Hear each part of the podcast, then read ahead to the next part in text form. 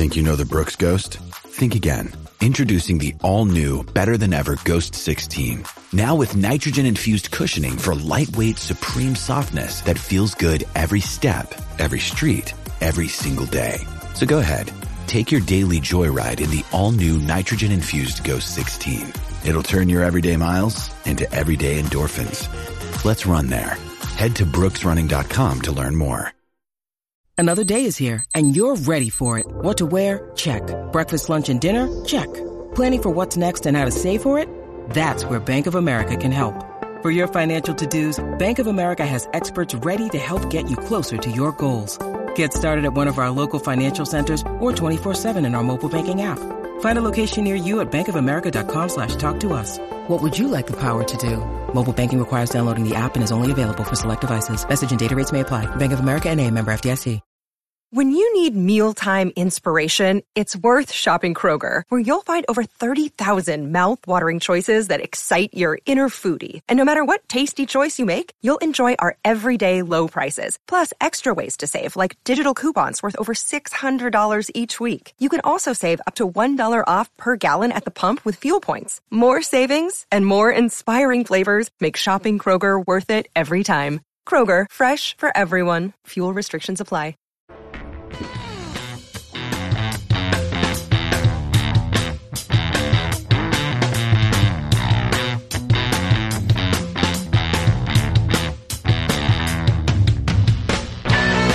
What's up? Good morning, everyone, and welcome back to another edition of the show. It is February 15th, 2022, and I'm joined once again by Kyle Klingman up in Cedar Falls, Iowa. And Kyle, did you have a nice Valentine's Day? I forgot it was, to be honest with you. I think you had wished me a happy Valentine's Day, and then you snubbed me saying that it wasn't me, and I think I went all downhill from there. So absolutely not. I did not have a nice Valentine's Day. All right. My apologies, but better luck next year. Yeah, thank you. All right, man. Well, I want to get to our guest today, of native Missourian like myself. His name's Nick Purler, Purler Wrestling Academy, NCAA All-American in Oklahoma State. Nick, how are you? Doing fantastic. I appreciate you guys having me. Yeah, thanks for joining us, man. I just kind of want to dig in. I know you went to high school at Wentzville. I think you grew up in Wentzville, maybe St. Charles, Missouri, just outside of St. Louis. But how did you get introduced to wrestling? Yeah, I was a soccer player. Dave Hochul was our soccer coach, and his son Dean was my age, and so he was also the high school wrestling coach and also did the youth program as well. So just joined the soccer team in Wentzville and ended up on the wrestling team. And what was your first impressions of wrestling? Did you know what it was? A lot of people think they're thinking ropes and turnbuckles when they walk in. Yeah, I was looking for turnbuckles, and we used to watch WWE because, pro wrestling originated in St. Louis, right? So I remember a little bitty kid, my great-grandpa always had it on, and, we watched it some. But, yeah, I thought that would be the case a bit. Man, we took to it right off the bat, and we played baseball that summer, and I remember not wanting to go to baseball practice, and anyway, I thought my dad would be mad, and he's like, "Are you guys saying you don't want to play baseball?" And we're like, "No," and he was like, "This is the happiest day of my life." He's like, "You don't have to play baseball," and he just found out about freestyle wrestling. We're doing that, so I didn't start till I was 11, which wasn't really that late back then, but I pretty much just dove in on wrestling. It just kind of sparked my interest, sort of came easy to me, I guess, and we tend to gravitate towards things that come easy to us. So that was kind of how that happened. What was it that you liked about it? And you have a twin brother, right? So everybody knows Tony is your twin brother. So you guys kind of got into this together. I'm sure you were wrestling partners most of the time, if I had to guess. Yeah. So, unlike the brands, story where there was blood on the walls. We had a little wrestling room in the basement. There was no blood, but there were holes in the walls. We weren't violent, but we fought a lot, my brother and I. So we kind of just grew up scrapping since we were little kids. the neighbor, we had a small, we all had 3 acre lots, right? And there was only like about 8 houses on this 2 mile stretch. But okay. Our neighbor called us the Little Devils. That was her nickname for us. We ended up becoming friends and so forth. And her and my parents became friends. But we were kind of hellions and just fighters and scrappers. And, you know, I think that probably had something to do with it. You get on the wrestling mat and you grab people. And I don't know. It's just, I mean, you know what I'm talking about. I think it's just was a fit. Yeah. And somebody else who's like that, and obviously Sammy Henson grew up in roughly the same area as you. Did you guys know each other growing up through wrestling, or was it more like high school when you? Yeah. So Sam and I, we wrestled actually like a lot, right? So like it might have been, I guess it was my second year of wrestling. We wrestled, and so he would come over to our house. So we'd wrestle like every other year because I was a year older than him, and he and my brother only wrestled a couple of times, and Tony really had his number. But he and I always had close matches, but he would come over to our house, spend the night, and we'd had a weightlifting belt when we put tinfoil on it. We were like 11, 12 years old, and we'd play WWE, and we just beat the hell out of each other. But yeah, so Sammy grew up right down the road, and his dad was an iron worker like my dad, and so they kind of knew each other a bit. Okay. So we kind of grew up, and when we competed against each other, we kind of hated each other, you could say. A healthy kind of a relationship. But then whenever there was a year or so where we weren't competing against each other, we were kind of friends. And that's just kind of the way that relationship kind of happened. And my brother, I kind of dropped out of wrestling after college and went into a graduate school, got married. My brother kept wrestling, went down to my freestyle weight class. And he and Sam ended up being training partners for a lot of years together at Mizzou and then at OU. So, anyway, but yeah, we all three grew up within the same town. In fact, in 1998, my brother made the world team. The year Sam won the title, my brother finished somewhere in the top 10. Had a good showing, still pretty impressive to make the team. But there was only 8 guys on the team, and so the I think it was Ted and Jerry Hickey were joking how the Gateway Athletic Conference, the GAC conference, is the toughest high school conference in the world because 25% of Team USA was from this one athletic high school conference, which that's a pretty cool thing. That I don't know if that's ever happened before. Yeah, I know there's always been really strong wrestling out in that area. Mm-hmm. And so you went to Wentzville. I think you won, 3 state titles, had a really great high school career. Did you know you wanted to wrestle in college before you got into high school, or was that something you figured out when you were in high school? And did you know much, right? Yeah. There's no internet, no Twitter, no flow. There's not that easy to follow college wrestling. Nothing. So it was like a couple matches would be on. Like I remember wanting to go to SIUE, Southern Illinois University in Edwardsville, right? Mm-hmm. Because Coach Larry Kristoff was there. And I think it was Timmy Wright. He was a four-timer in Division II.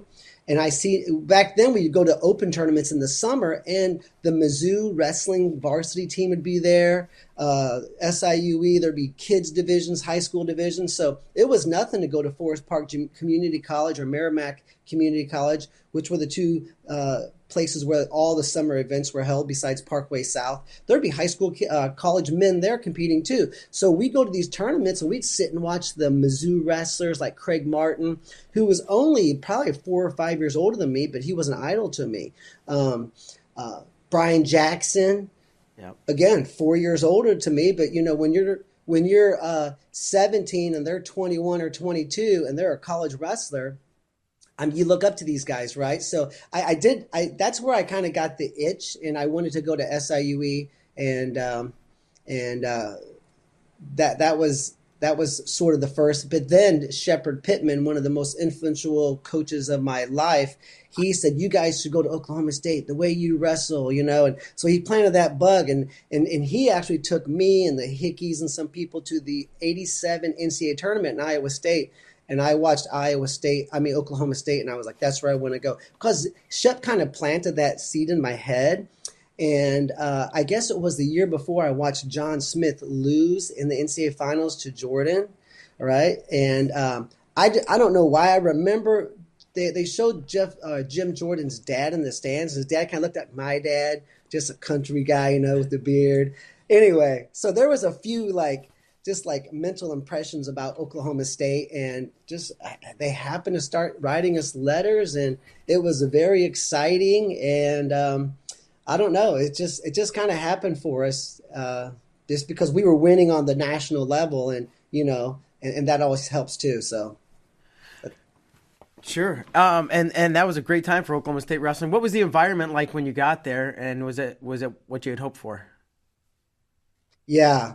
So, on my recruiting visit, we got to train with John. They were redoing their wrestling room back then, so we were using a middle school that was actually closed down. Gosh. No heat in there. I mean, the OSU guys tell stories about that, right? There was no heat. And we went there on a recruiting visit, and I was so nervous because – I had to wrestle with John Smith, and it was cool, right? But it was nerve-wracking. So that was cool, but I actually got hit in the head, and I had a concussion, right? And this was like the second or third day of our visit, and I went outside, and I closed the door, but you had to keep the door propped open with a rock, and I didn't know. I got locked out. And so my head's hurting, and I'm trying to get in the door, and I'm like, John's going to think I'm a puss, and I don't want to compete. And it was like 12, 13, maybe 15 minutes. And I'm like figuring out how to break into this building. And finally he opens the door and he's like, "Oh, I forgot to tell you." I'm like, I was not slacking. I tried to get in there. I think I just went outside to take a pee because I don't think there was any bathrooms in there. Anyway, so that was the scary impression. But the main impression I had once I got on campus was, I said this on another podcast, you're just around a massive group of men who are killers, who are just extremely driven. And at Oklahoma State, I remember Joe Seay sat all the freshmen down before season started, and he pulls out the OSU uniforms and like the singlet, and he was like, "Okay, guys," and he went through all the All-Americans, national champs, Olympians, and so forth. He's like, "When you're at this school and you wear this uniform, you win. If you don't win, you don't wear this uniform. This is a singlet we wear. It's famous all over the world. You do not win. You do not wear this." And he was like, "The fans expect it. The booster club expects it. The community expects it. Everyone expects us to win. If you don't win, you will not be wearing this." And I remember my instinct right off the bat was, I loved that because I always liked that kind of push, you know, like just go out there and have some fun. I didn't respond well to that. I need somebody to grab me and say, "Hey, it's time to shine," you know? And so I looked around, and about some of the guys, maybe a third, had their head down. And I thought, you guys are in the wrong place. And that was like the impression I had. So anyway, that was awesome, and I was a big Joe Seay fan, and I loved having him in my corner, and I thought that was awesome stuff. Wow. Did you have anything? Did you have that prior in high school at all? Maybe not to the same extent, but like somebody telling you they expect you to win? My dad, but it was always a healthy way, right? So, back then, Oklahoma was the big thing, right? The Oklahoma City Athletic Club, right? Carl Belford, TJ Jaworski, these guys. Pat Tosse was on that team back then until he moved back to Pennsylvania. Mark Deal. I think Keith Nix was in that crowd a little bit. So I used to see these guys at the summer. Because back then, we didn't have a lot of national tournaments in off season. You go to Grand Nationals in Lincoln, Nebraska. I mean, it is the national tournament for freestyle. And I remember we had USWF magazine back then. So I think it's important. We all find different ways to motivate ourselves, right? I'm visual. Some people say rankings don't matter. As a wrestler, I studied the rankings, and I wanted to be there. And so I get that USWF magazine, and I read names like Kendall Cross, Corey Baze. And then I go to some of these tournaments, and I would see these guys. And the first time we went to the Kids Nationals, we got crushed. It was like my second year of wrestling, first year of freestyle. But I wanted to be in that magazine, right? And so my dad, I remember driving back, like most families back then, we just, middle class, modest lifestyle. I remember feeling bad because we didn't place. We both went 0-2. And I had told my dad, I remember we were driving home and I was like, I'm sorry, we're sorry we didn't place or whatever. And he was like, no, you don't be sorry. I don't care. You guys, he knew we trained very hard because we were pretty serious. We sold our four-wheeler, bought a home wrestling mat on our own. We were just obsessed. And he's like, next, you train your ass off. Next year, you're going to come back here and win it. And I came back and got first. My brother got third the next year. But, so my dad had a healthy way of doing it. But I remember one time my brother lost to this guy a few times. He was actually a four-time state finalist, so very good in high school. But they went out of bounds, and my brother was up a weight class, and I was down because I was the lighter of the two. And this other opponent kind of crawled on his knees from out of bounds all the way to the middle. And my dad was like, no kid of mine loses to somebody who won't get up like a man and jog back on the mat. And my brother never lost to him again. So my dad was really into like the visual, that body language. He was a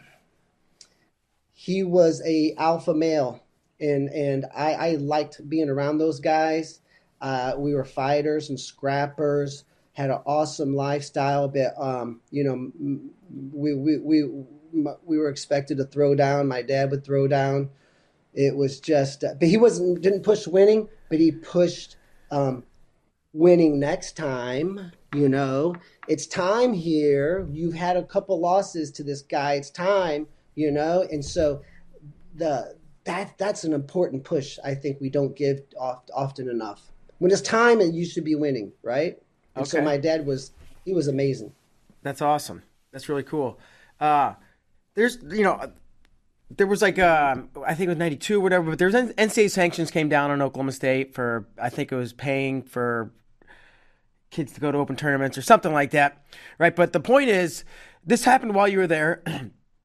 Eventually, the end result was Oklahoma State wasn't allowed to compete in the NCAAs one year, 93, I think. I could be off by this, but how do you remember this happening? Not the pain for the whatever the sanction was about, but yeah. How it affected you. Your brother ended up leaving. You stayed. What was it? What was that process like? What was it like coming to the decision of whether or not to stay? And it's a really unique situation. I'd like to hear from your point of view. Yeah, so there's a book on it by Bob Dellinger. It's called The Cowboys Ride Again. It's about the comeback and stuff. But yeah, Joe Seay was using Oklahoma or sunk his kids' money to pay for red shirts to go to tournaments. He didn't pay us to wrestle, right. But like our gas money, hotels. I remember sleeping in a bathtub one night, seriously, one night. So we had like 8 guys to a room. So we weren't getting money. But the thing is, we covered it up, and he had us like lying and corroborating our stories. And so I got hit pretty hard because after high school, I only weighed 121 pounds coming out of high school. And so I took a year off to gray shirt to get bigger, then red shirted. And then that was how we were going to work through Kendall Cross graduating, Corey Baze graduating, my brother's red shirting, then competing at 18, and Kendall at 26, my brother moving up to 26. That was a plan. It was going to work beautifully, except for that summer, I was still technically a recruitable athlete, and I worked Oklahoma State camps. And that's where I got hit. So I really got hit hard. I lost off and on a big chunks of my freshman year as a varsity wrestler. I remember being at a tournament. Well, one time I had Henson, right? And I had a 13-year winning streak against Sam. He did beat me the last time he wrestled in a freestyle match. But I had a long. It was a big thing in my family. It was just my dad kind of, there we go. He's like, we need to beat this guy. Because I had won the first couple of bouts as a middle school kid, lost the third match, and my dad didn't like the way I lost. And so it was kind of a family thing there. And I know Henson felt it too. And anyway, so I was supposed to, and I was like, I'm not going to win this match. The NCAA was calling saying, Purler can't weigh in. And then I'm like, okay. And Joe's like, don't rehydrate. Hour later, go cut weight. It was, and I literally, we have a guy, Tony McCall, who was an awesome D2 wrestler. I think he was a runner-up. He was behind me, but an awesome wrestler, great dude. He's up there, and I'm not even allowed to go upstairs in Galagribe Arena. I have to sit down in our locker room, and I don't know if I'm wrestling. They delayed the dual meet like 12, 13 minutes, and the trainer comes down and goes, hey, Henson's on the mat, and McCall's warming up behind the bleachers. And I'm like hoping I don't have to go wrestle. I'm so screwed up mentally, being jerked around. It was that bad. I did that one time for the OU match too. They said, Purler can't wrestle. So this is my freshman year. Then they said Purler can, and I jump in a van and go with the trainer was always kind of with me. They threw me in a van. I went there, and then there was no cell phones then. So I get there, and they go, Purler can't weigh in. The NCAA has decided he's not wrestling. So they really kind of just ripped me around. But I did lose off and on a lot of my freshman year, all my sophomore year, and all postseason wrestling my junior year. And then I finally got to wrestle my senior year, where my brother lost all of his junior year, postseason his senior year, because he was a year ahead of me. Chuck Barbie was 2 years ahead of us, so he lost his senior year. So me, my brother, and Chuck Barbie really got it hit twice, and the whole team lost postseason wrestling in 93. And me and Tony and Chuck lost an entire year on top of that, and I got jerked around a lot as a freshman. So it was a horrible time. But I stayed basically because I was cutting way down to 118. It was very unhealthy, what I was doing. I basically outgrew the 118-pound weight class, but I had to be down there another year or two. And so when my brother, the whole team lost their postseason wrestling, he transferred to Nebraska and won the NCAA title. I was actually sharing the spot at 126 with him, and I wrestled some tournaments at 134 actually. And, actually my brother won the NCAA title that year, beat Sean Charles. Sean had one loss that year. That was to me. So I was very competitive at 26, technically ranked number one in the nation, but not allowed to wrestle. But then so I probably would have transferred if I could make 118. In fact, I know I would have. But the weight cutting was part of it too, and John kind of shared. He was taking over at that time, and he was like, "Yeah, stay here, eat it. It's another year. You're a freestyle wrestler anyway. I'll help you with that. Let's just stay here and pull this thing off as a senior." And that was the plan. So, all right. And then, so you were a senior in 1994. Yes. So and you guys won a team title. So what? Did Tony left? Did Chuck stay or leave? And did many guys leave, or did pretty much everybody stay? Yeah. So Chuck Barbie was ranked number 2 in the nation. He lost his senior year. That was Tony's junior year, my sophomore year. So Chuck just lost everything. Me, Tony, and Chuck all lost an entire year. And technically, the word has it, TJ Jaworski and Chris Owens were going to as well, but they got attorneys at the last minute. And me, Tony, and Chuck were the only three that didn't get an attorney. And so we lost an entire year. So Chuck lost his senior year. So that's kind of how that worked. But we all stayed. So Tony left, was the national champion. Jody Wilson could not make the team because he was behind Alan Freed. And so he left and went to Iowa State and was fourth. There were a couple more guys that left too. But I think 4 guys left. The rest of us stayed. And actually, I believe we had the number 2. We could also not offer scholarships in 93 leading into 94. Yeah. And Oklahoma State, if I remember correctly, had the number 2 ranked recruiting class in America, and they all were walk-ons. Wow. Yeah, Jacob Newby, Jacob Newby, Scotty Renee, Jared Kelso. There were some hammers that came in. So, and a lot of those were Oklahoma State guys, but some were out of state. Back then it was Iowa, OSU. That was it. Yeah. I'm not saying that was it, but it pretty much was. And so guys were like, I don't care. I want to be a cowboy. I'm going. And they were just writing checks and showing up. And it was pretty awesome. It was cool. Yeah. And then I guess, how satisfying was it to come back and win in 94, the year you guys finally get allowed back in postseason? Yeah, well, it was satisfying for the team, but I was ranked number 1 and seeded the first NCAA tournament, and I got 7th. My wrestling really tightened up, and I just didn't have those experiences going into it, looking back. And so it was like a blur to me, your whole life into something, and when you don't win.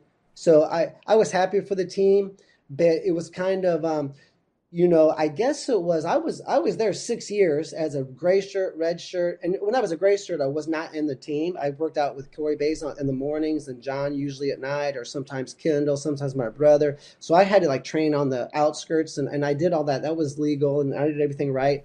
But we won 3 national titles when I was there for 6 years. So it kind of got to be like, not a big deal. I'm not saying not a big sure. deal, but I remember like, I guess it was a 90, we won it also. And the athletic director, Dave Martin, he was actually an NCAA champion also for Iowa State on Dan Gable's team. He brings the NCAA trophy down and says, hey, guys, you want to see this one more time? We were all training right away. It took a week off, back on the mats, getting ready for the U.S. Open. And there was probably 30 guys in the wrestling room. And I remember this was very cool. And he's like, hey, it's going in the trophy case. You never get to touch it again. I mean, really, no one thought it was a big deal. And it was very cool. And so we're like, okay, we all went by and touched the trophy. And he's like, okay, you guys don't want to see the trophy one last time. So, you know, a few years later when we run it again, I'm not saying it wasn't a big deal. And it was, because it was John's first and so forth. But, you know, they won some back then. I'm sure Penn State probably has that experience now when they win another title. So, yeah. A young John Smith, what was he like as a coach? Phenomenal, very influential guy in my life. He was finishing up, and Kenny Monday also. So Kenny was we had this real long, narrow wrestling room. And it was weird because Bruce Burnett was in the room, and Joe Seay, and Bruce kind of ran the team, right? He was only there 4 or 5 years. We won. He was there 4 years. They won 2 titles. Then he left, right? And right when the NCAA stuff started happening, and I always kind of resented Bruce. I don't now, but I did for 10, 20 years. I was like, the dude jumped ship when it was sinking. Should at least tipped us off. We had no idea this NCAA stuff was happening. But anyway, so he left a bit. John and Kenny were very influential. And so they were still training, and we got a chance to watch those guys. Nate Carr, who's just one awesome human being, he would show up. Rico Ciapparelli would show up. And so we had some hammers in the room training. But I got to train with John a lot. The last 3 years of his career, I was one of his main workout partners.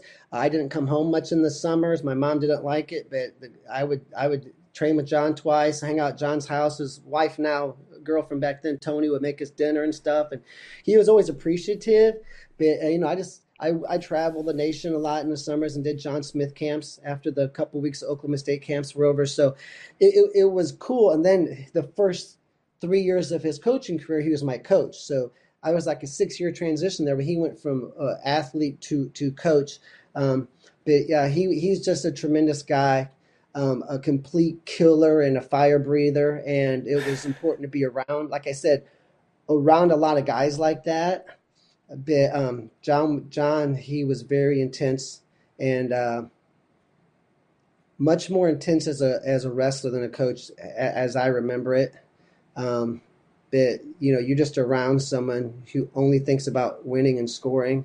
Like, it changes you as a man. Let's put it that way, and it did. He was a good guy, still is.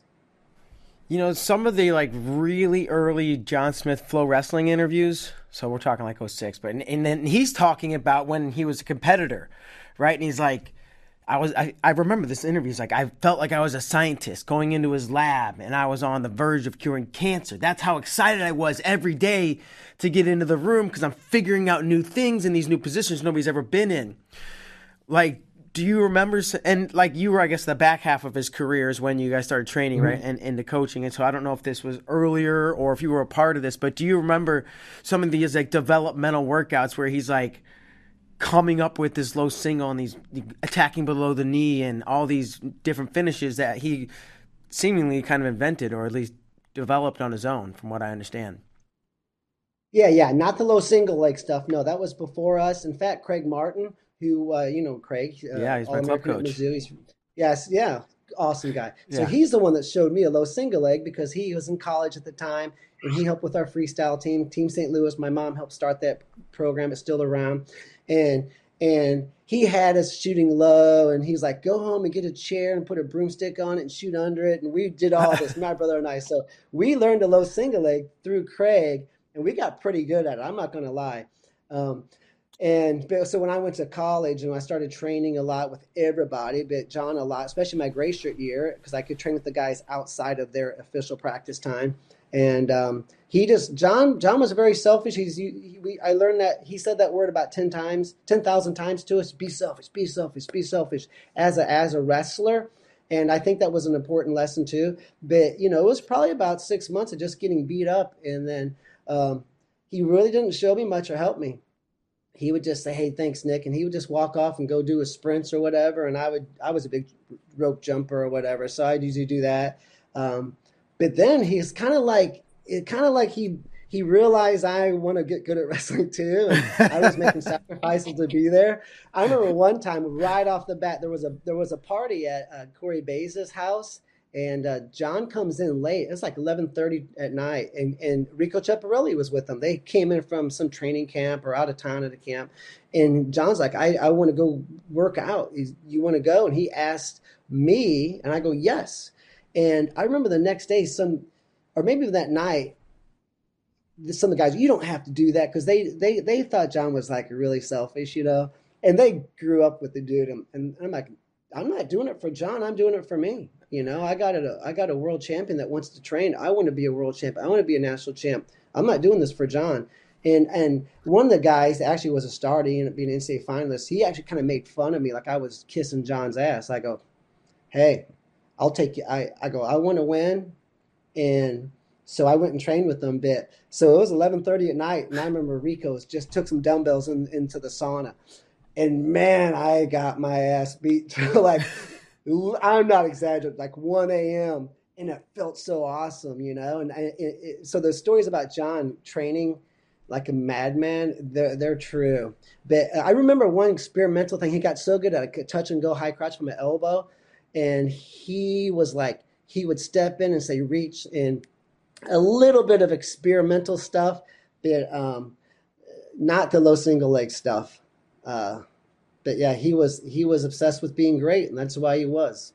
Yeah, I think that's fascinating. I love hearing about stories like that, training with John Smith. And it was not even the low single necessarily, but the learning, the experimental phase, the development of something new, and like, I guess the elbow pull.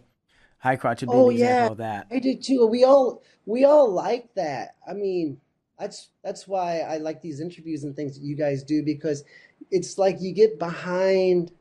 I love the stories. It's like when you watch the Olympics, they tell the stories about the kid's mom quitting her job and moving to California and getting on the ice at 4 a.m. and dad was a trucker. And I mean, I'm like, I love it. I love the behind the scenes stories. And, you know, we have a lot because, you know, just like you did when your time at Mizzou, it's very cool. And that's what we reflect now on as a 50-year-old man, not the techniques and stuff we learned, or even the tournaments or dual meets or NCAA title or the team stuff.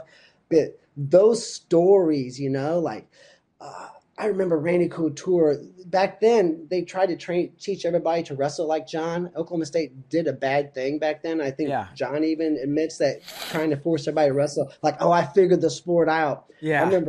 I remember Randy Couture punching the locker, slamming the locker, and saying, "I'm not going to wrestle. I'm not going to wrestle this way anymore. I'm going to wrestle the way I wrestle." And he made the NCAA finals that year. You know, so that's a story that I reflect on a lot, because I'm kind of a big advocate of not trying to teach a style of wrestling.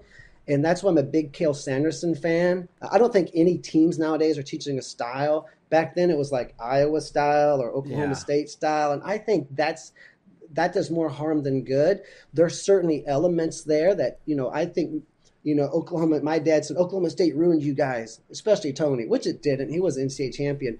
But Oklahoma State, that kind of style helped me, because I was skinny and wiry and whatever, but I may have took some of my diverse wrestling away a little bit. But I don't know. Ultimately, the Randy Couture story is a story that comes to my mind too. I love stories like that.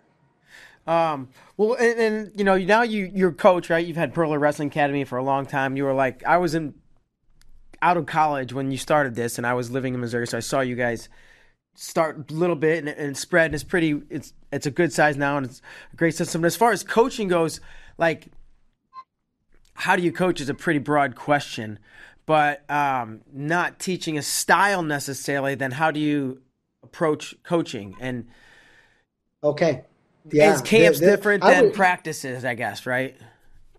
Yeah. So basically, we have I basically have a system in place since 2005, and it took me a couple of years. Back then it was a DVD on DVDs, right? Stefan Mishik's dad. His Stefan was 11, and he was crying because he wasn't getting better. His dad did the research. There's an awesome testimony on my website from him. Also, Colton Schultz's dad, right? I still stay in touch with them. His kids were homeschooled. They bought my DVDs. They hired a guy at an MMA gym. They wrestled. Nick Lee, a lot of these guys who grew up, using our kind of system and so forth. And Colton and Nick used to come to camps a lot. So I organized the sport of wrestling because, hey, this is my business. If I don't win, I don't have a job. But unlike a college coach, I don't have a 5-year contract. And so I realized once we got into year number 2 of my academy, it started to blow up. And I was like, dude, I've always loved like the story about the assembly line, right? Of making a Ford, right? Yeah. And the McDonald's hamburger, the system. So I thought, how can I make wrestling more systematic? And I love gymnastics, so if you're a level 7 gymnast, these are the skills you have to be a level 7 gymnast on the balance beam, on the vault, on the floor, right? And so I thought wrestling, it's weird because in wrestling, what we do is this. We have right now, tonight near St. Louis, we'll have 18-year-olds who have wrestled 11 years practicing a half Nelson, and we'll have 6-year-olds practicing how to counter a Russian 2-on-1. It's completely stupid. So I've taken wrestling and all my wrestling revolves around the common positions. I call it common positions philosophy, right? So there are positions common to every wrestling match, whether you're 6 years old or 26. Front headlock. I've counted all of this out. You're going to get about 4 front headlocks a match in high school and kids wrestling, probably even college. 50 matches on varsity or youth wrestling. So that's 200 front headlocks a year. You say, what are the best 2 to 3 ways to score from here? Let's drill those about 9,000 times. And how about an ear-to-ear collar tie? 8 times a match times 50 matches, someone grabs your neck. You wrestle 3 times a week year-round, 7,834 times someone's going to grab a collar tie. In high school and kids wrestling, sure, individually, some guys and girls may not be collar tie wrestlers, but these are common positions. So when you start looking at the best 2 to 3 ways to score from the common positions, and then you prioritize those, and we have right now it's our online wrestling course, and there's hundreds of subscribers. We're really big in the jiu-jitsu community now too. Actually, I was just on the they say they're the largest jiu-jitsu podcast in America, BJJ Mental Models. And anyway, so they love our stuff too. So we have prioritized everything in basics, phase 1, phase 2, phase 3. So when you start to look at the common positions, there are positions common to every match, no matter your age, like a front headlock. I'm on top, you stand up, I have to mat return you. Doesn't matter if you're 6 or 26, that's a common position. But there are positions that are very common for a 6-year-old, like a half Nelson counter. You don't see that in phase 3, all right, or our 4-part phases. So, but they're going to sit the corner when you hit a head outside leg attack. So that's a common position, but we shouldn't be messing with it in the basics or phase 1 guys. So it boils down to right around 275 wrestling techniques that we focus on, and it depends on the program. For our academy, we have a core skills, PWA core skills, PWA elite, and we go from a 1-page drill plan to a 3-page. And then I stole this from the World Class Athlete Program for the Army, so okay. I apologize. But we have PWA World Class Wrestler Program, and last year at the height we had 6 coaches, 2 wrestling rooms packed with guys and girls. They drive 6 hours round trip, some of them. We had 68 wrestlers in there last year at one time, 32 state finalists. Most of those were growing up in our rooms. So we have 4 levels. And so as far as my system, it depends on which academy. Just like you as a level 5 gymnast, once you become level 8, there's different stuff. There's still core skills that you're learning. There's more time commitment on your part. My niece is the level 10 all-around state champion gymnast in Missouri. So, I've watched her career. And so from a systematic standpoint, I try to make wrestling where it's kind of like a McDonald's hamburger or making a deck. It's like a blueprint. And so for our camps, we do the same thing. We have a 5-day takedown camp, common positions we're still working on. And then we have our 3-position camp, top, bottom, neutral, heavy emphasis on leg riding, which we're nationally renowned for. And then our 14-day dream season camp, which is the 3-position camp on steroids. And if you do all of those camps together and my seminars for a few days, it's a 28-day camp. So from an academy and a camp perspective, everything that we do revolves on the system that I built since 2005, which I've now recreated a couple years ago to put online. And completely organized. It's no different than building a deck. Now, from an individual style, I let them work that out. Dude, you got to tell me. I mean, Brandon Slay naturally started just saying, holy cow, this feels good. Jordan Burroughs didn't magically crawl out of the stands and say, you know what, you should really try to hit a double leg from 6 foot away. The dude probably did it, right? No, he's like, oh, thanks. So I think we worry too much about style development. If the kid wants to win, he's going to start to live in the positions he or she likes, use the techniques. So, there's a long, detailed answer, but it was all very. You get my point there. Yeah.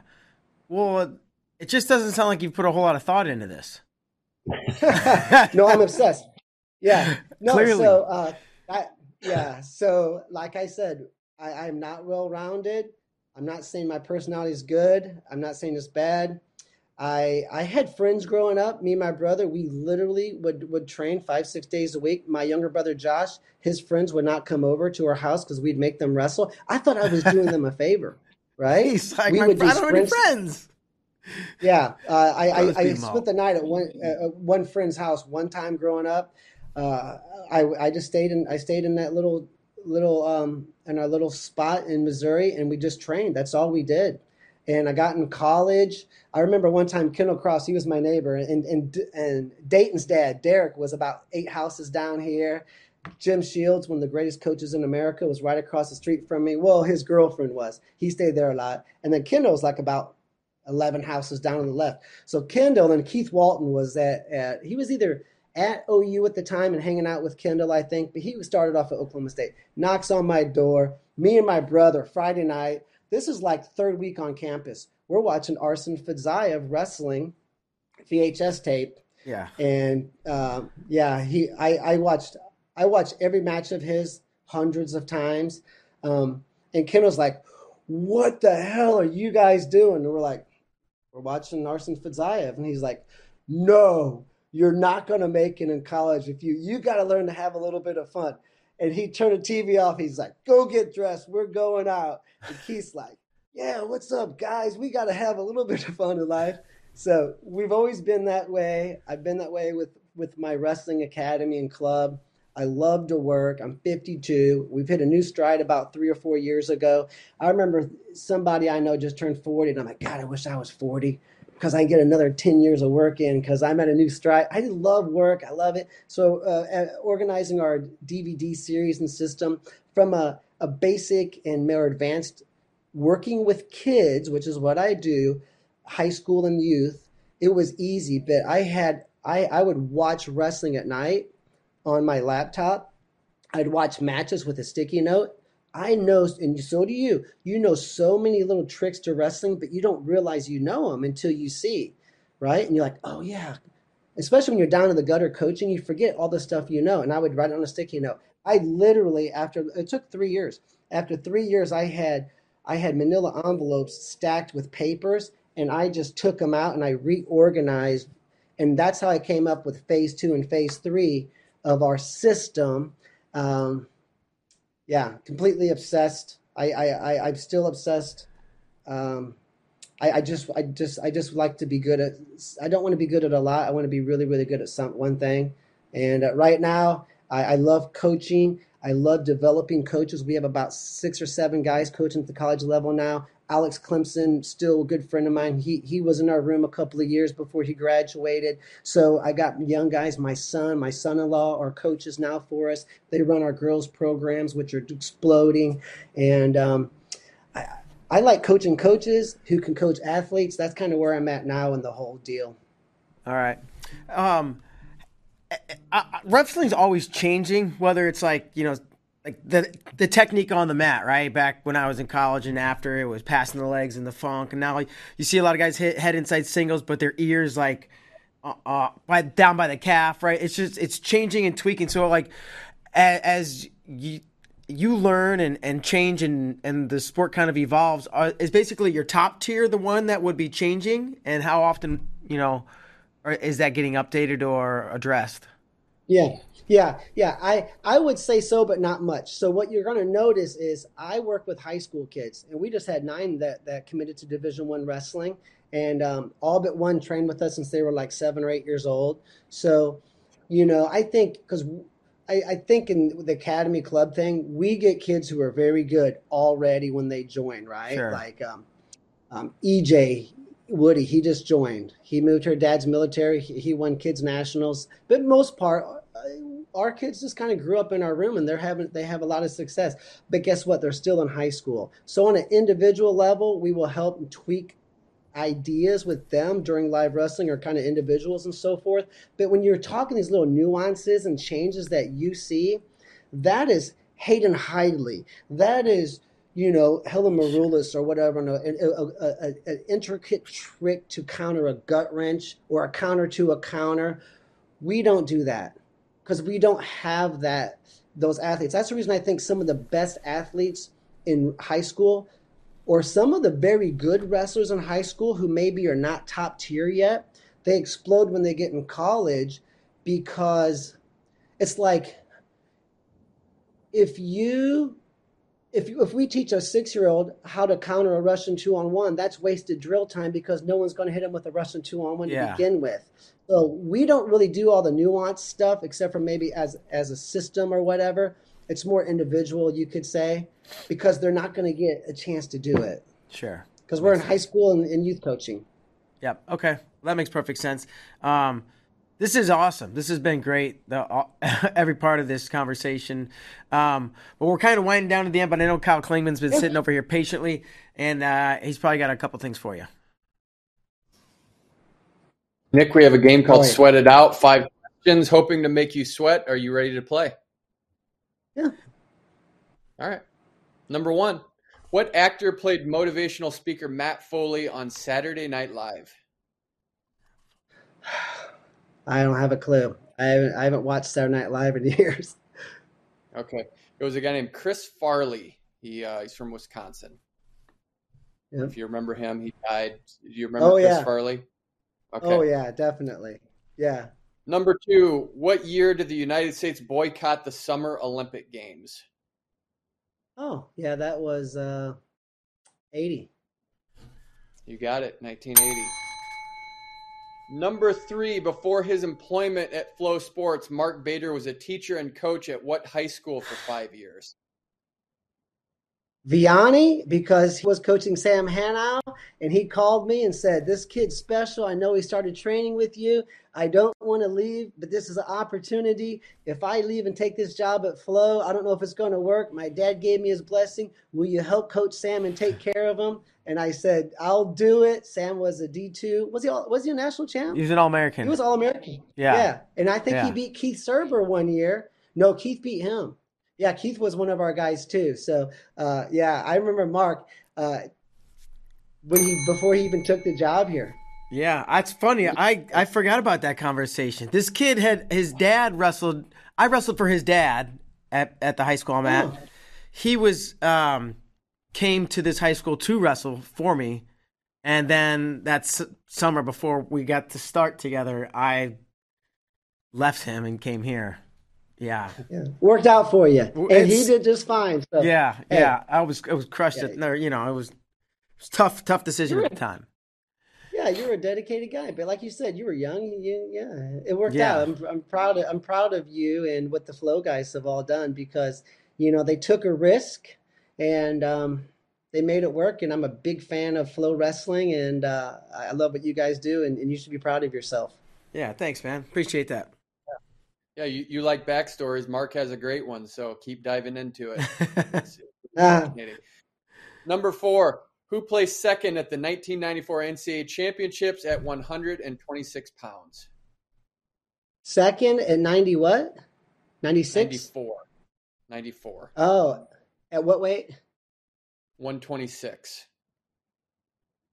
Yeah, that was my weight, actually. Oh, yeah, that was the Cornell kid got first, because I took him down and let him up in the All-Star match, but I just really blew it. But I forget, I think it was a kid from Old Dominion. He was a Granby kid back in the day, right? Because Sanshiro Abe was ranked number 2 maybe behind me. I don't know. But, yeah, I think I forget his name, but he was a very tough, and he beat Sanshiro, I believe, in the semis. I can't remember his name.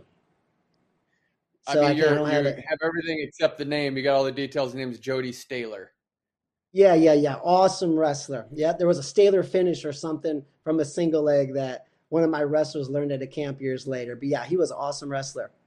And the Cornell guy, I forget his name. Hirsch. He was a great – Is that David Hirsch? Yeah, awesome wrestler. He's a doctor now, and he was Coach Smith at Mizzou. That was his coach back then too. That's how I know. Yeah, so Cornell, that was before they really exploded. But, yeah, there you go, Staler. All right, final question. All right. Two people are standing in opposite directions, yet they can see each other. How is this possible?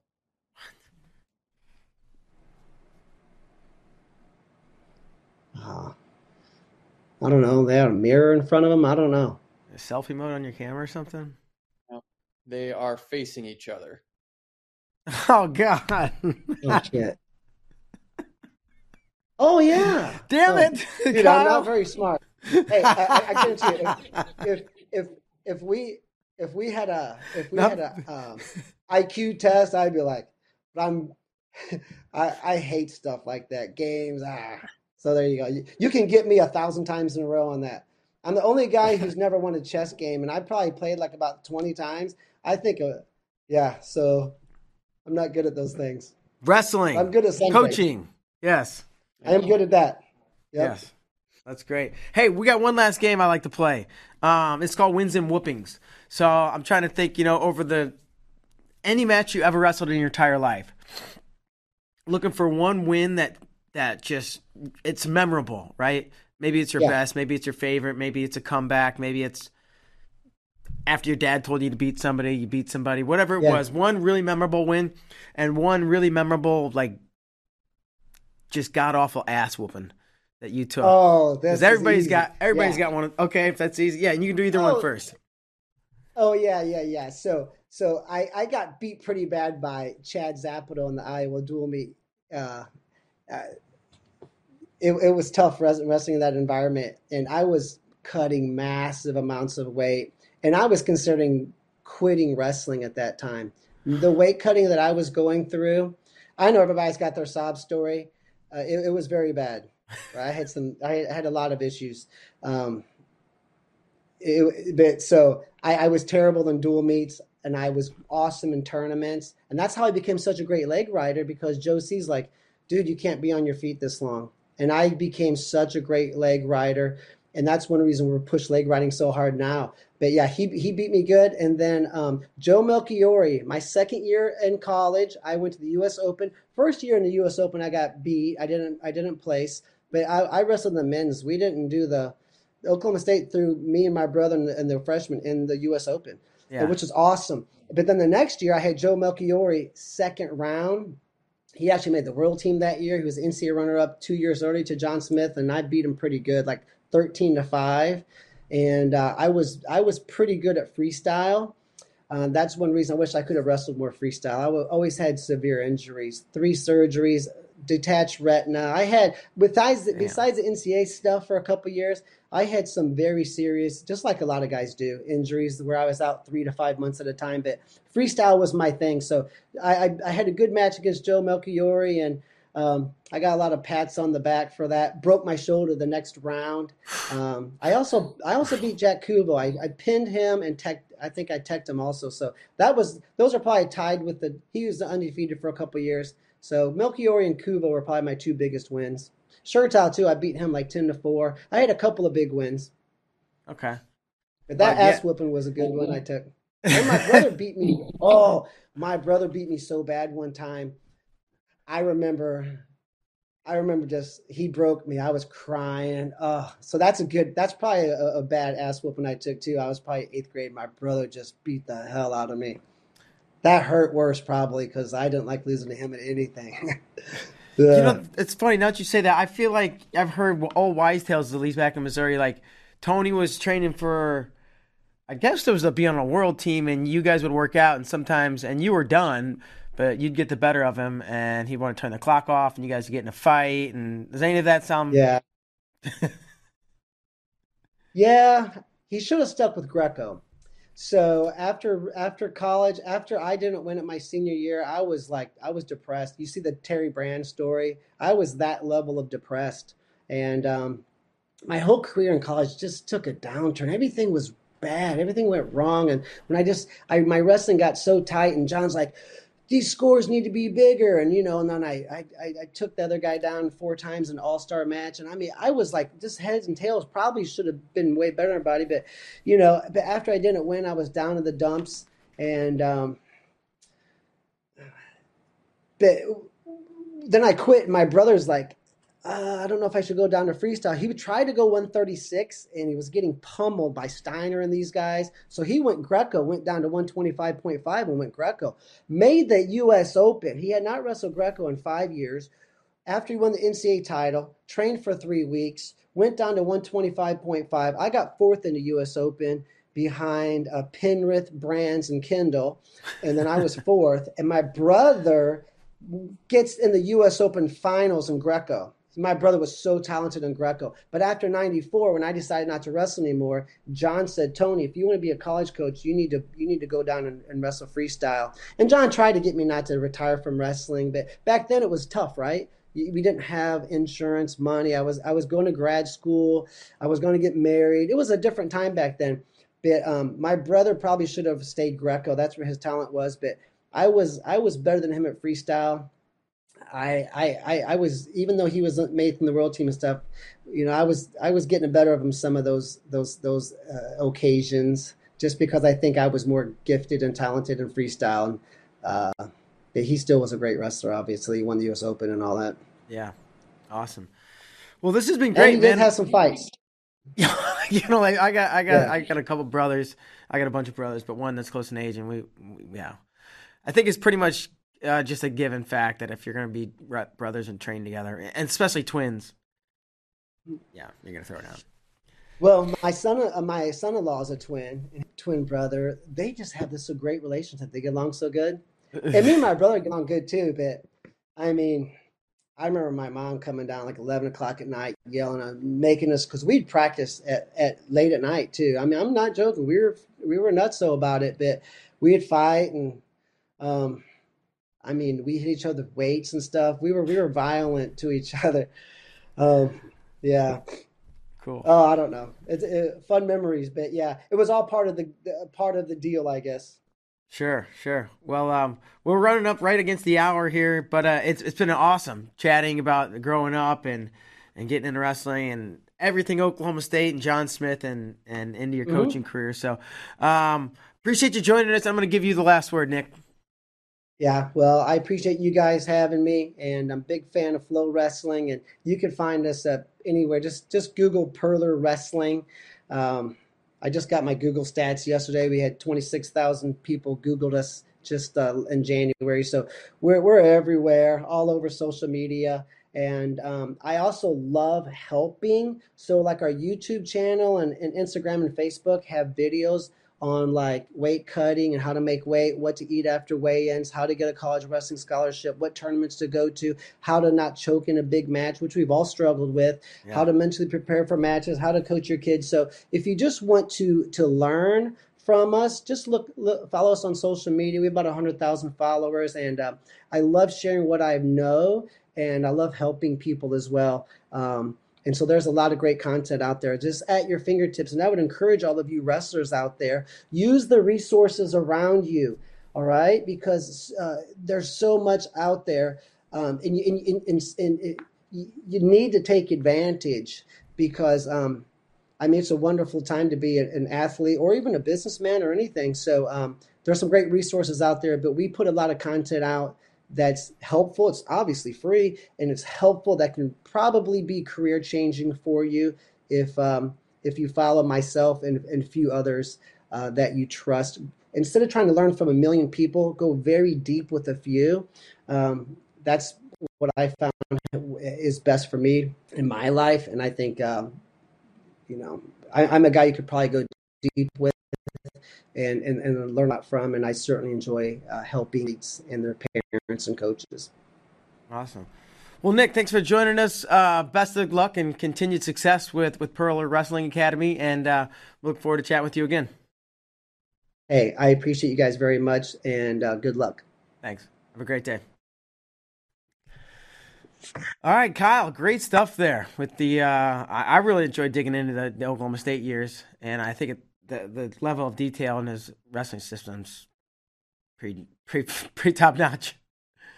Yeah, that was fun. That era that he was talking about was when I was really getting into wrestling, and I remember the '94 season vividly. So to hear him recount all that was really fun for me, since that was what was the seed that planted my interest in wrestling. So he was part of that. Awesome. Well, Kyle, thanks so much for joining us, as always. I'm Mark Bader, Kyle Clemon. We'll see you next time.